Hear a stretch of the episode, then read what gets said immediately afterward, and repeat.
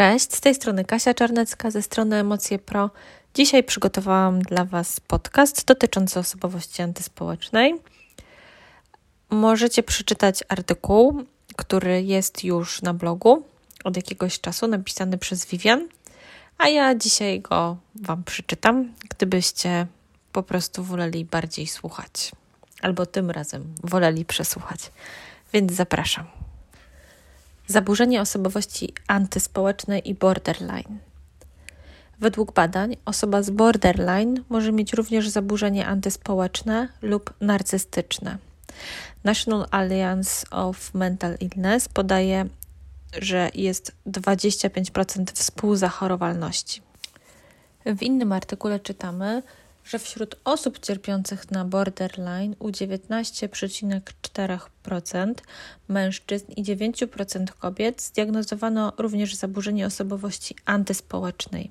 Znaczy to tylko tyle, że diagnozy są bardzo trudne.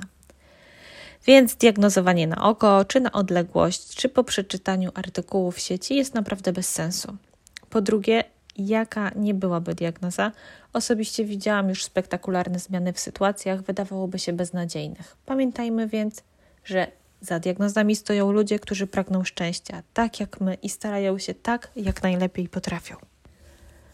Według badań około 47% osób antyspołecznych wchodzi w konflikt z prawem i sporo osób, które siedzą w więzieniu, spełnia kryteria tej osobowości.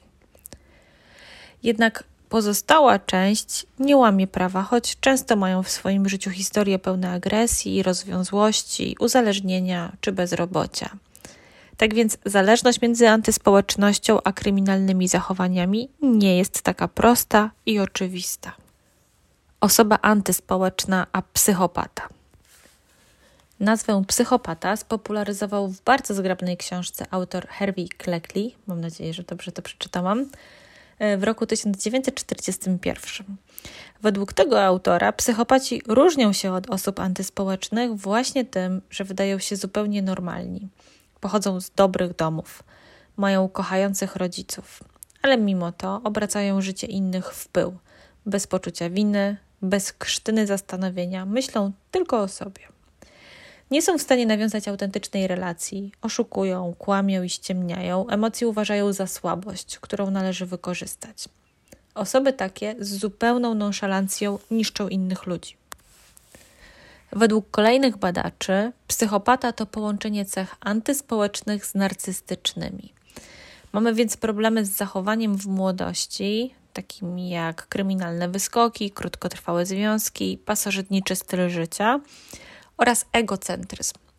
Poczucie wyższości, brak tolerancji na znudzenie, brak empatii, skłonność do manipulowania innymi, niezdolność do wyrzutów sumienia, a nawet niezdolność do odczuwania wstydu. Psychopata a socjopata. Z kolei między tymi dwoma różna jest przyczyna. Psychopaci mieliby tacy być z urodzenia obciążenie genetyczne. Natomiast socjopatia miałaby być nabyta w drodze trudnych doświadczeń w dzieciństwie. To są tylko rozważania teoretyków. W rzeczywistości rozwój osobowości to zawsze czynniki zarówno genetyczne, jak i środowiskowe.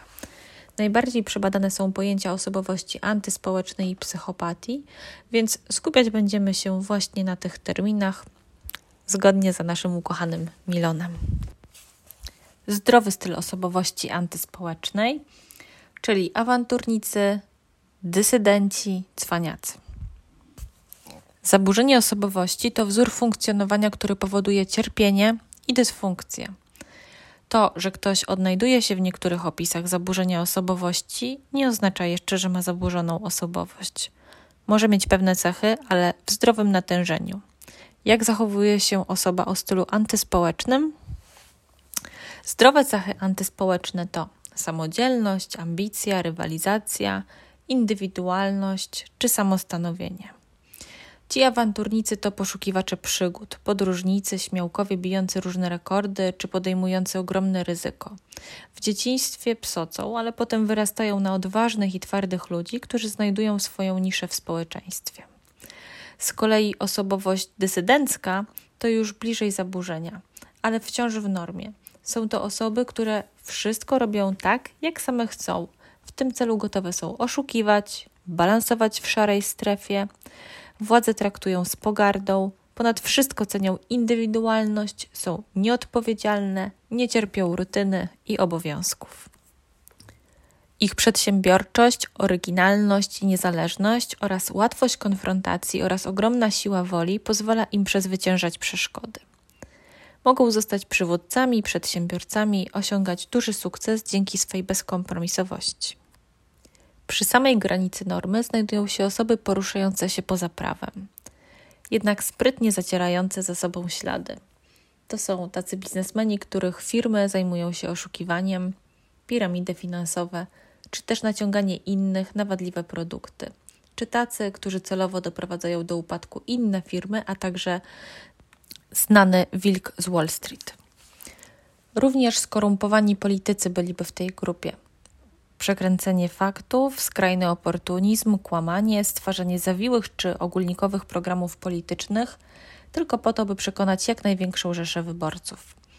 Nieuczciwy sprzedawca samochodów, biznesmen naciągacz, fikcyjni bohaterowie filmu Botox. Może nie mierzi nas to tak bardzo jak zbrodnie Hannibala, a jednak jest to dużo bardziej powszechne, zło codzienne, które dzieje się dużo częściej i wiele osób ponosi koszt działań jednostek antyspołecznych, które żyją pośród nas.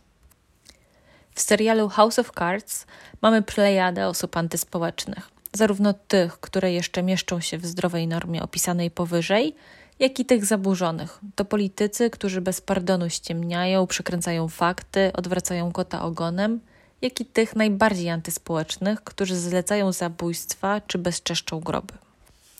Kryteria diagnostyczne zaburzenia osobowości antyspołecznej.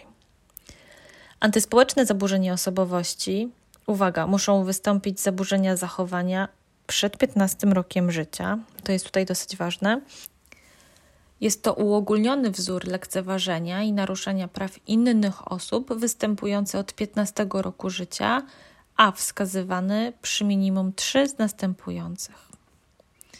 Pierwsze to niezdolność do podporządkowania się normom społecznym opisującym zachowania zgodne z prawem, wykazywane ponawianiem działań uzasadniających zatrzymanie. Kolejne to wielokrotne dopuszczanie się kłamstw, podawanie się za kogoś innego, podpuszczanie innych dla własnej korzyści lub przyjemności. Impulsywność, niepowodzenie w planowaniu, skłonność do rozdrażnienia i agresja wyrażająca się w notorycznych bójkach i napaściach. Kolejne to brak troski o bezpieczeństwo własne lub innych, Brak odpowiedzialności wyrażający się niezdolnością spełnienia wymogów zachowania w pracy zawodowej lub w dotrzymywaniu zobowiązań finansowych. Brak żalu wyrażający się obojętnością lub racjonalizacją wyrządzenia krzywdy, szkodzenia i okradania innych. Podkreślam jeszcze raz, cechy antyspołeczne, tak samo jak narcystyczne, są w naszej indywidualistycznej, męskiej kulturze dobrze widziane, nawet promowane. Warto więc zobaczyć, jak cienka jest granica pomiędzy cechą, która jest zaletą, ale za chwilę w przesadnej formie staje się wadą. Prześledźmy więc, jak cechy antyspołeczne odnoszą się do zdrowych cech promowanych w naszej kulturze. Cecha promowana zdrowy egoizm. Stawiam swoje wartości na pierwszym miejscu, stawiam je tak mocno na pierwszym miejscu, że czasami dochodzi do konfliktów, co w kolejności powoduje, że często wchodzę w konflikty i dalej wykusam się bez końca o swoje, co doprowadza do zaburzenia, czyli naruszenia norm społecznych poprzez podejmowanie czynności niezgodnych z prawem. Cecha promowana bycie sprytnym, sprawne poruszanie się w meandrach prawa, biznesu, relacjach.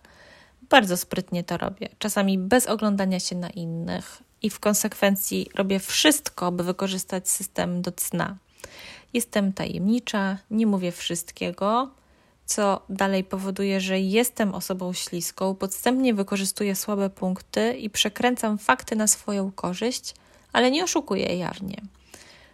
Co doprowadza do zaburzenia, czyli oszukuję ludzi, by osiągać własne cele.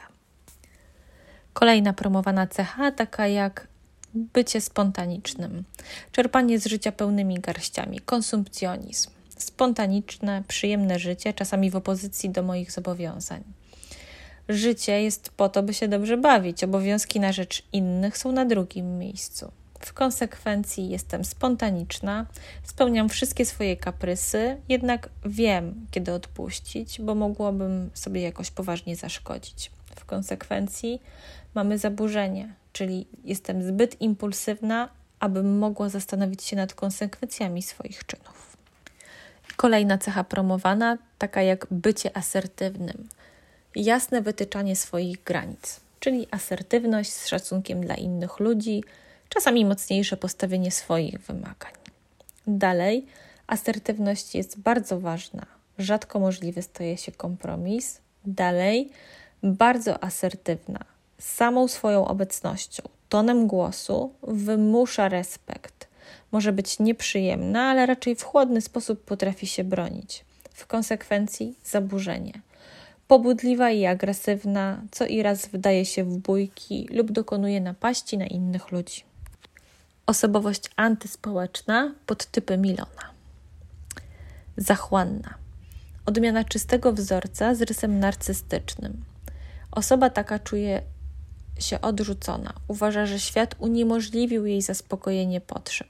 Jest drapieżna, zawistna, nienasycona w swoich pragnieniach. Zazdrosna, mściwa, chciwa. Znajduje większą przyjemność w braniu niż dawaniu. Osoba uważa się za niesprawiedliwie pozbawioną tego, co jej się należy miłości, sukcesu, pieniędzy, a inni wszyscy dostali więcej. Czują zawiść wobec tych, którym się udało i pragną odwetu. W sposób aktywny mszczą się na innych ludziach, próbują przejąć kontrolę nad tym, co posiadają inni. Nawet jeśli osiągną sukces, nigdy nie czują, że mają dość, że uzyskały rekompensatę za własne cierpienie. Ciągle zawistne i chciwe obnoszą się swoim bogactwem materialnym, by udowodnić innym swoją władzę. Niektóre osoby stają się zwykłymi złodziejami, inne przedsiębiorcami, którzy manipulują ludźmi i wykorzystują ich, traktując jak narzędzia do zaspokojenia własnych pragnień. Nie doświadczają współczucia ani poczucia winy z powodu skutków własnych działań. Pozostają wiecznie niezadowolone i nienasycone. Kolejny podtyp to broniąca własnej reputacji, czyli osobowość antyspołeczna z cechami osobowości narcystycznej. Potrzebuje podziwu innych ludzi, szuka w nich potwierdzenia swojej doskonałości, zwycięskiej pozycji, nieugiętości. Jest groźna, nietykalna, bezkompromisowa, wściekle reaguje na sygnały lekceważenia. Te osoby pragną być postrzegane jako odważne i twarde. Czyny antyspołeczne są pomyślane tak, by inni je dostrzegli i żeby wzbudzały szacunek. Wszyscy mają wiedzieć, że ta osoba jest kimś ważnym. Nie można jej ignorować, lekceważyć czy wydawać jej polecenia. W sytuacji podważenia jej autorytetu może stać się agresywna. Niektóre z tych osób są członkami gangów, inne próbują zaimponować rówieśnikom agresywnymi zachowaniami, stać się przywódcą stada, ale zdarzają się też samotnicy. Bycie twardym i asertywnym to ich sposób na udowodnienie własnej siły i utrzymanie reputacji osoby ważnej i nieustraszonej. Ryzykująca, czyli antyspołeczna z cechami osobowości histrionicznej. Nieustraszona, lubiąca ryzyko, uparta, zuchwała, odważna, lekkomyślna, impulsywna, wdaje się w niebezpieczne przedsięwzięcia. Większość z nas lubi dreszczyk. Kolejka górska, horror. Część z nas lubi dreszczyk większy. Spadochrony, sporty ekstremalne. Mówimy tutaj jednak o osobach, które podejmują każde ryzyko, by zrobić na innych wrażenie pokazują, jakie są kul w sytuacjach, gdzie każda inna osoba, cóż, co najmniej by zemdlała. Gdy inni kurczą się ze strachu, ona bez zmrużenia oka igra ze śmiercią lub możliwością doznania poważnego uszkodzenia ciała. Dla nich podejmowanie ryzyka samo w sobie stanowi nagrodę. Potrzebują wysokiej stymulacji, ale zarazem uwagi innych. O tym właśnie mówią cechy histrioniczne. Wtedy dopiero czują, że żyją. Przez innych ludzi są postrzegani jako co najmniej lekkomyśli, jeśli nie głupi. Bez tych coraz większych wyzwań, które sobie stawiają, udusiliby się w prozie życia. Najważniejsze cechy, które czynią je antyspołecznymi, to brak odpowiedzialności i kompletne niedostrzeganie konsekwencji coraz bardziej niebezpiecznych wyzwań. Niezauważenie, że są one groźne dla własnego zdrowia lub życia czy bezpieczeństwa innych ludzi. Nasza kultura social mediów wyjątkowo sprzyja osobom ryzykującym. Na YouTubie można znaleźć mnóstwo takich osób, które zdobywają popularność, choćby nagranie palącego się człowieka, który skacze z dachu. Postanowiłam go nie linkować do tego artykułu. Niektóre z tych filmów opatrzone są tytułami People are awesome, czyli w tłumaczeniu na polski ludzie są niesamowici. Tak więc nasza kultura promuje zachowania już nawet nie w stylu antyspołecznym, ale całkiem antyspołeczne, gdzie ludzie ryzykują swoje życie po to, by zdobywać popularność. Prekursorów możemy pewnie szukać w starożytnym Rzymie. Walki gladiatorów, tylko że to byli niewolnicy, a dzisiaj to ochotnicy. Chyba, że dzisiaj jesteśmy niewolnikami social media albo popularności. Nomadyczna. Z cechami osobowości schizoidalnej i unikającej. Uważa się za pechowca, źle potraktowanego przez los, przeklętego, odrzuconego. Tuła się na marginesie życia społecznego, włóczęga, wyrzutek społeczeństwa i odmieniec. Brak jej poczucia własnej tożsamości jest impulsywnie złośliwa. To osoby, które chcą całkowicie się usunąć z życia społecznego. Czują się niechciane, zepchnięte na margines. Tak jak osoby antyspołeczne aktywnie walczą ze społeczną marginalizacją i odrzuceniem, osoby nomadyczne poddają się fali znoszącej je na margines. Biorą resztki ze stołu, drobne rzeczy, które wpadają im w ręce, tułają się z miejsca na miejsce. Mogą być bezdomni, mogą być uzależnieni od jakiejś substancji, czy zajmować się prostytucją. Nie dbają o własne bezpieczeństwo, ponieważ są pogrążone w żalu nad sobą. Czują, że nie ma na świecie dla nich miejsca, nie ma dla nich domu, są przeklęte i muszą trzymać się na skraju świata, bo świat na pewno by je odrzucił mogą być oderwane od rzeczywistości, oderwane i obojętne. To właśnie cechy schizoidalne, czasami bojaźliwe, bierne i względnie nieszkodliwe, czyli cechy unikające. Jednak część z nich czuje głęboką nienawiść w stosunku do innych ludzi. Te ostatnie, wrogie i mściwe, jak nadużywają alkoholu, mogą władowywać swoją złość w brutalnych napadach lub atakach agresji seksualnej skierowanych na słabszych od nich ludzi wroga, psychopata z cechami osobowości sadystycznej i paranoicznej. Zaczepna, zjadliwa, zawzięta, szkodząca innym, brutalna, pełna urazy. Spodziewa się zdrady i ukarania, pragnie zemsty, jest okrutna, niewrażliwa, pozbawiona strachu, nie ma wyrzutów sumienia. To są osoby, które najtrudniej polubić. Ciężko znaleźć tutaj jakiś jasny punkt. Tak jak osoby paranoiczne wszędzie węszą spiski, oczekują, że ludzie ich zawiodą, nawet bliscy będą nielojalni i ich zdradzą. Nie zatrzymają się jednak na groźbach słownych. Bronią się z zimną krwią, stosują przemoc, mszczą się za każdą mniej lub bardziej wyimaginowaną krzywdę, której doznali. Czułość, współczucie, dobroć, uprzejmość jest dla nich oznaką słabości. Ewentualnie jest to jakiś sprytny spisek obliczony na manipulację czy inną nieczystą grę. Jeśli cechy sadystyczne są na pierwszym planie, osoby stają się wymagające, zadziorne. Wybierają na swoje ofiary osoby słabe, które nie będą w stanie się bronić, ewentualnie których cierpienie będzie dla nich wyjątkowo zabawne. Takie osoby nie ustępują, uwielbiają zaostrzać konfrontacje mogą się wycofać tylko jeśli przeciwnik mógłby zrobić im poważną krzywdę.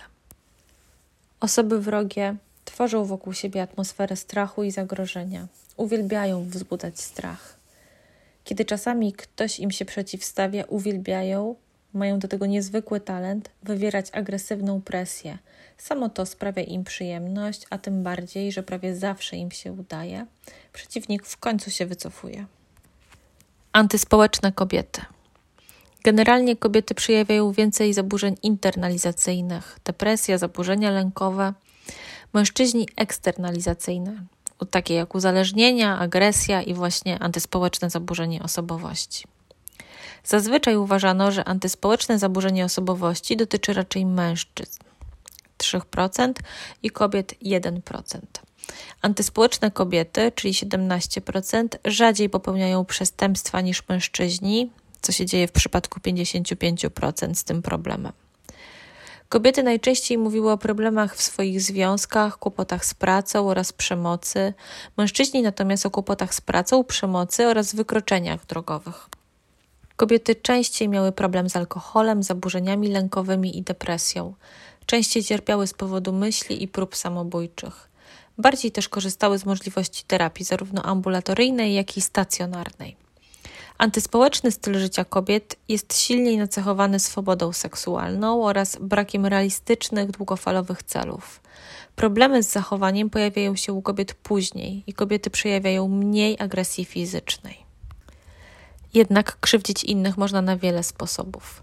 Postać Lizzie Rowe w przerwanej lekcji muzyki bezpardonowo i okrutnie gnębi inne pacjentki. Robi wszystko, by uzyskać nad nimi kontrolę i wygląda, jakby dobrze się przy tym bawiła.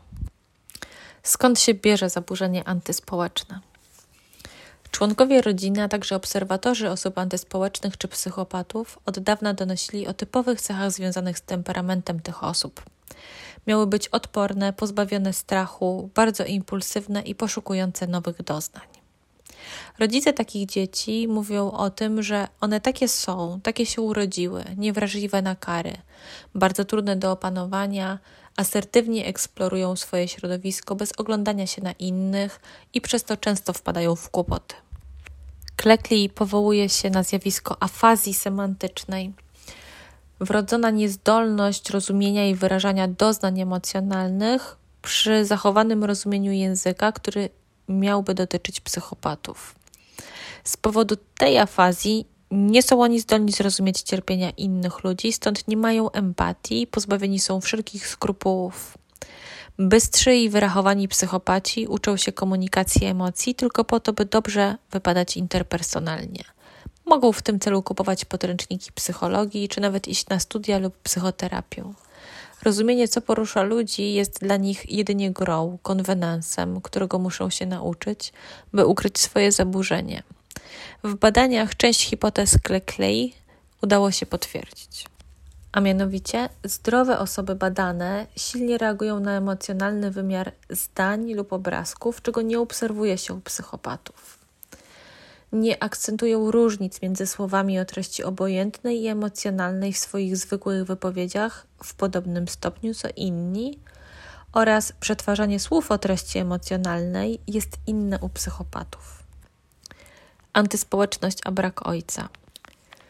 Według badań Harper and McLanahan z 98 w przypadku antyspołecznych chłopców najsilniejszym predyktorem bycia w więzieniu w wieku 30 lat było bycie wychowywanym bez biologicznego ojca. Nie robiło różnicy, czy obecny był ojczym. Problem nie występował, kiedy chłopiec wychowywany był przez samotnego ojca. Jednak mam wiele dowodów na to, że jeśli ojciec dziecka jest antyspołeczny, to kontakt z dzieckiem mu szkodzi. Choćby w badaniach bliźniąt Blazej, Jakono i Maggi wykazano, że im więcej ojciec antyspołeczny spędził czasu w domu, tym bardziej nasilone były objawy eksternalizacyjne dziecka. Nie jest prawdą, że lepszy jakikolwiek ojciec niż żaden. Płaty czołowe. To część mózgu, która odpowiada m.in. za planowanie, podejmowanie decyzji i działań, ocenę emocji, sytuacji i konsekwencji, ale także konformizm społeczny, odczuwanie frustracji, lęku i napięcia. Kiedy płaty czołowe są uszkodzone, mamy problemy w tych obszarach, a także trudności w koncentracji, zmiany nastroju, a nawet zachowania agresywne. Nic dziwnego, że uczeni zainteresowani zaburzeniami antyspołecznymi przebadali ich mózgi. Damasio badał pacjentów z uszkodzoną korą przedczołową i faktycznie stwierdził, że uszkodzenie tej części mózgu prowadzi do podejmowania impulsywnych decyzji oraz zachowań antyspołecznych u osób, które przed uszkodzeniem takich zachowań nie przejawiały. O innych badaniach na temat związku uszkodzeń mózgu z agresją możecie przeczytać w linku, który jest w tym artykule na blogu. Inni badacze skupiają się na tym, że psychopaci nie czują strachu. Dlatego nie są w stanie uczyć się wyciągać wniosków z własnych błędów i doświadczeń. W tym nurcie badań sprawdzano tętno przy silnie awersyjnym bodźcu, takim jak głośny dźwięk czy uderzenie prądem. Tętno psychopaty pozostaje bez zmian. Nie mogąc ocenić niebezpieczeństwa przez odwołanie się do strachu, psychopaci lecą na oślep, niezależnie od wszystkiego. Ten wzorzec powtarza się i staje się ich włóczoną reakcją. W końcu nie potrafią już postępować inaczej. Podejście interpersonalne.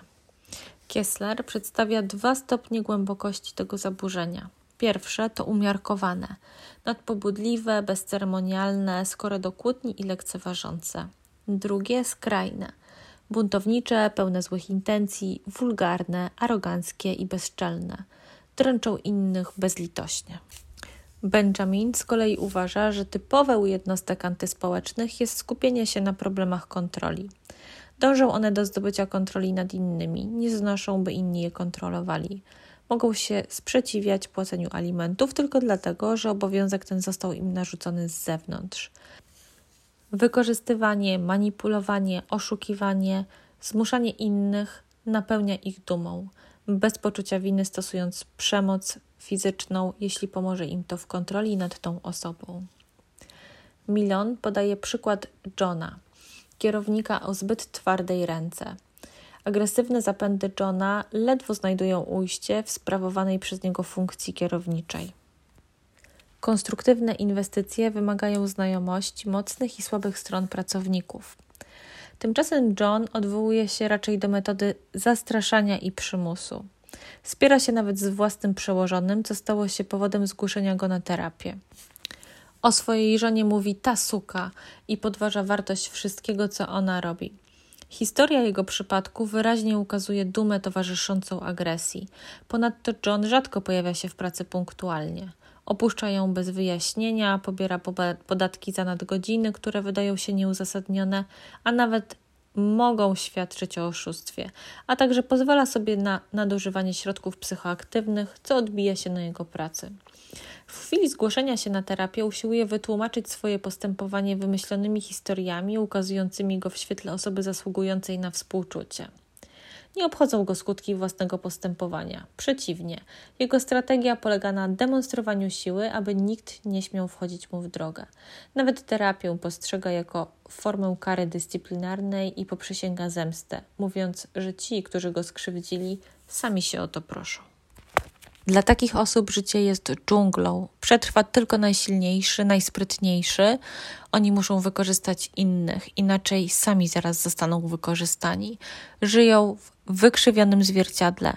Moralność jest dla nich pustym frazesem mięczaków i frajerów, którzy boją się konsekwencji. Zaufanie również jest dla frajerów, bo świadczy o skrajnej naiwności i niedoświadczeniu życiowym. Przecież i tak każdy w końcu cię wyroluje. Kiedy wczujemy się w taki tok myślenia, w sumie można zrozumieć, dlaczego się tak zachowują. Wykorzystanie kogoś innego jest po prostu punktem zdobytym w nieustającej grze, gdzie każdy próbuje każdego wyrolować. Rozwój osobowości antyspołecznej, spojrzenie interpersonalne. Jak zwykle w zaburzeniach osobowości rozwojowi takich problemów sprzyja niekorzystne wczesne środowisko dziecięce. Przemoc w każdej postaci, zaniedbania. Jednak Benjamin zwraca uwagę, że zaniedbanie i przemoc są predyktorem wielu problemów psychicznych, w szczególności zaburzenia osobowości z pogranicza. Co takiego więc się dzieje, że słodkie, niewinne dziecko staje się impulsywnym antyspołecznym zbirem, czy zimnym, strasznym psychopatą?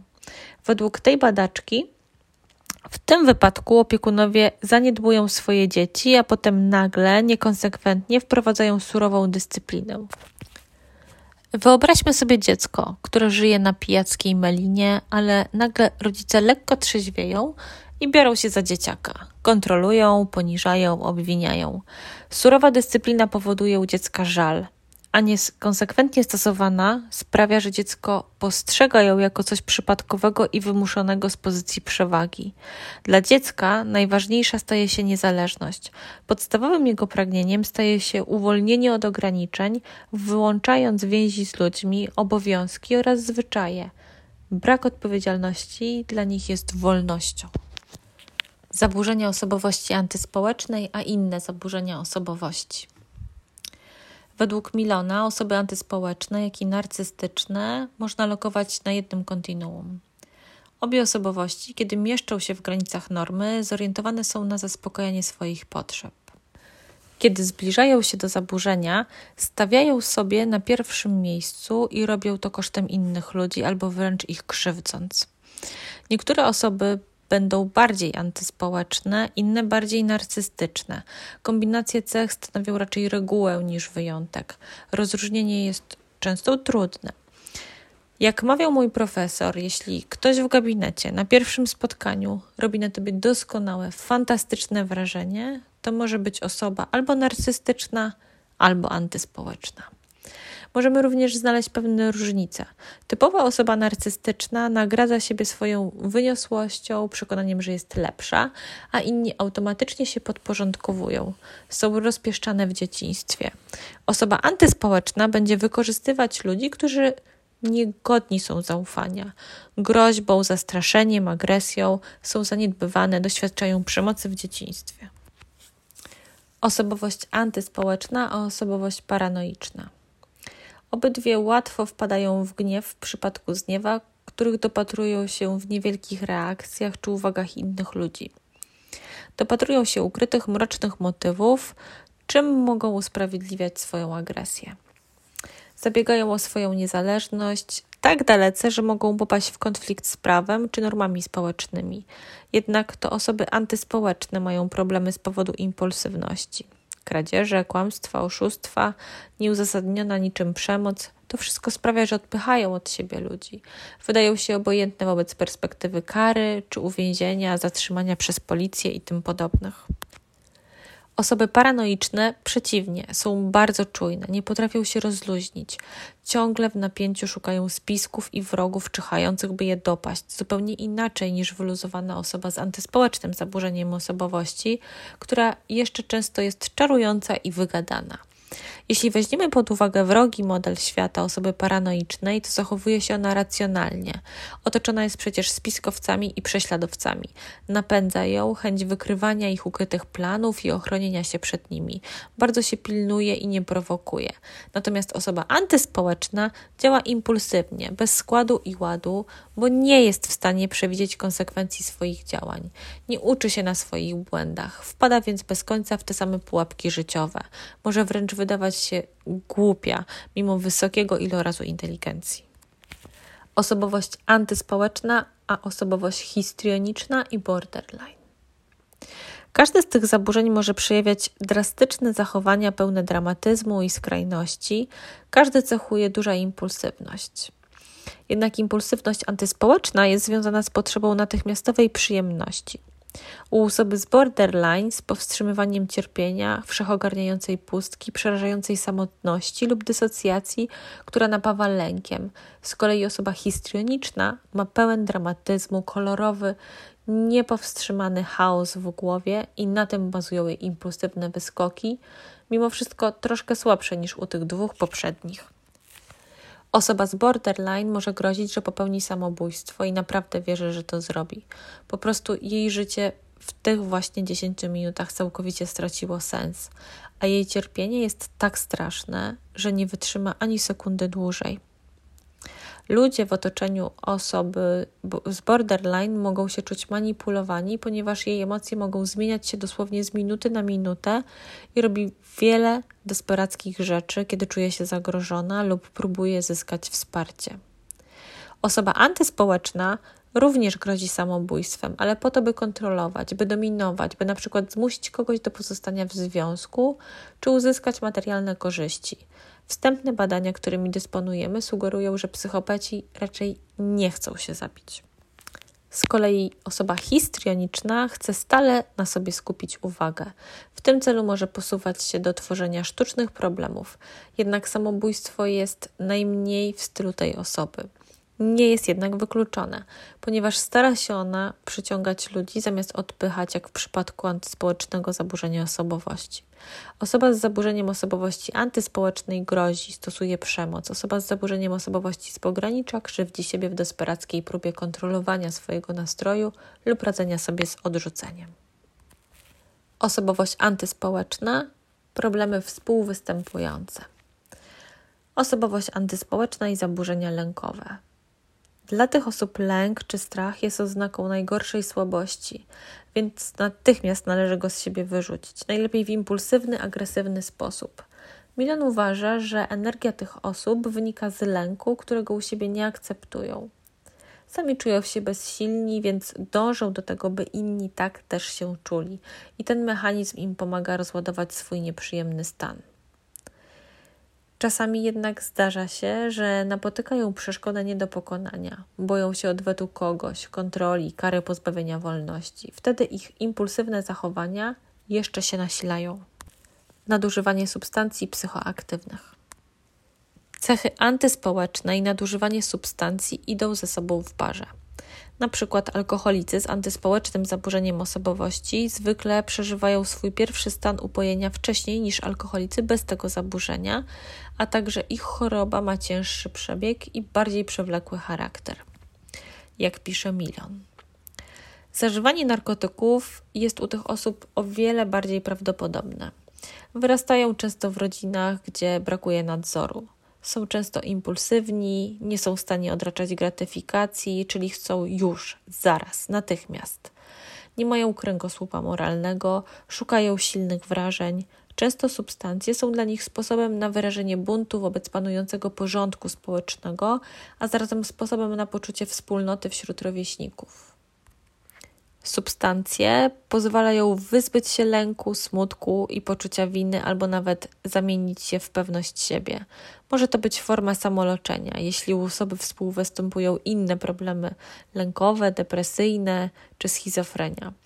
Wreszcie pozwalają poczuć się osobą silną i niezwyciężoną. Sprzedawanie narkotyków może wiązać się z władzą, pieniędzmi i łatwą dostępnością seksu. Oczywiście nie każda osoba uzależniona jest również antyspołeczna. Psychoterapia osób antyspołecznych. Pragnienie niszczenia życia innym ludziom sprawia, że osoby z antyspołecznym zaburzeniem osobowości trudno polubić.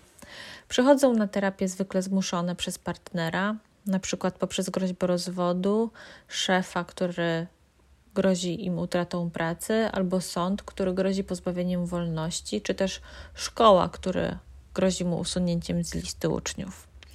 Często słyszy się od nich, że teraz to już wszystko zrozumiały i naprawdę zmienią swoje życie, ale niestety nic się nie zmienia.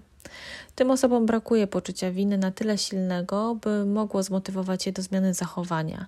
Mają gdzieś konsekwencje czy cierpienie innych ludzi, brakuje im empatii, nie mają wglądu w siebie. Terapia jest bardzo trudna. Na pewno szanse na zmianę zwykle rosną z wiekiem, ponieważ impulsywność trochę się zmniejsza w miarę dojrzewania układu nerwowego. Często też spada kondycja. Osoby wykańczają się ryzykownym stylem życia, stają się zmęczone wieczną walką i mogą wtedy zdobyć motywację do zmiany. Dla tych osób terapeuta jest kolejnym opresorem, kimś, kto chce ich przerobić w kogoś, kim nie chcą być. Jeśli zostali zmuszeni do leczenia, mogą udawać skruchę i pogrywać z psychologiem, udawać, że się zmieniają. Jeśli obydwoje są tej samej płci, może dojść do przepychanki, walki o dominację, kto jest silniejszy, albo odwrotnie. Pacjent może znajdować przyjemność w sabotowaniu terapii i tak samo terapeuta. Niektórzy specjaliści polecają, by mówić o takich rzeczach otwarcie, że terapia jest miejscem, gdzie może dojść do manipulacji.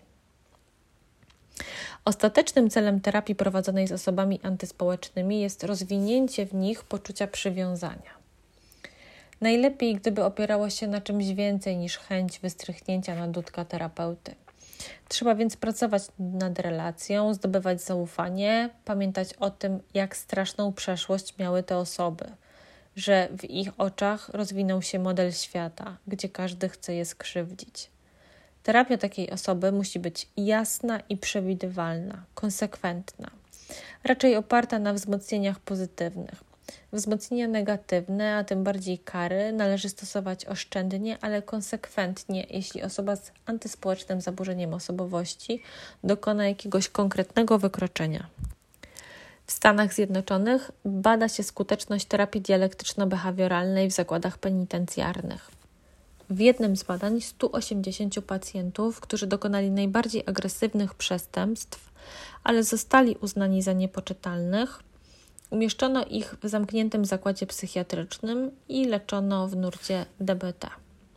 W porównaniu z tymi, którzy leczeni byli standardowymi metodami, ich wrogość oraz depresja znacznie się zmniejszyła. Lepiej radzili sobie z problemami, zmniejszyły się nieefektywne strategie behawioralne, które stosowali wcześniej. W drugim badaniu nastolatkowie z poprawczaka, którzy byli leczeni w nurcie dialektyczno-behawioralnym, w porównaniu z tymi, którzy dostali terapię standardową, rzadziej dokonywali ponownie przestępstw.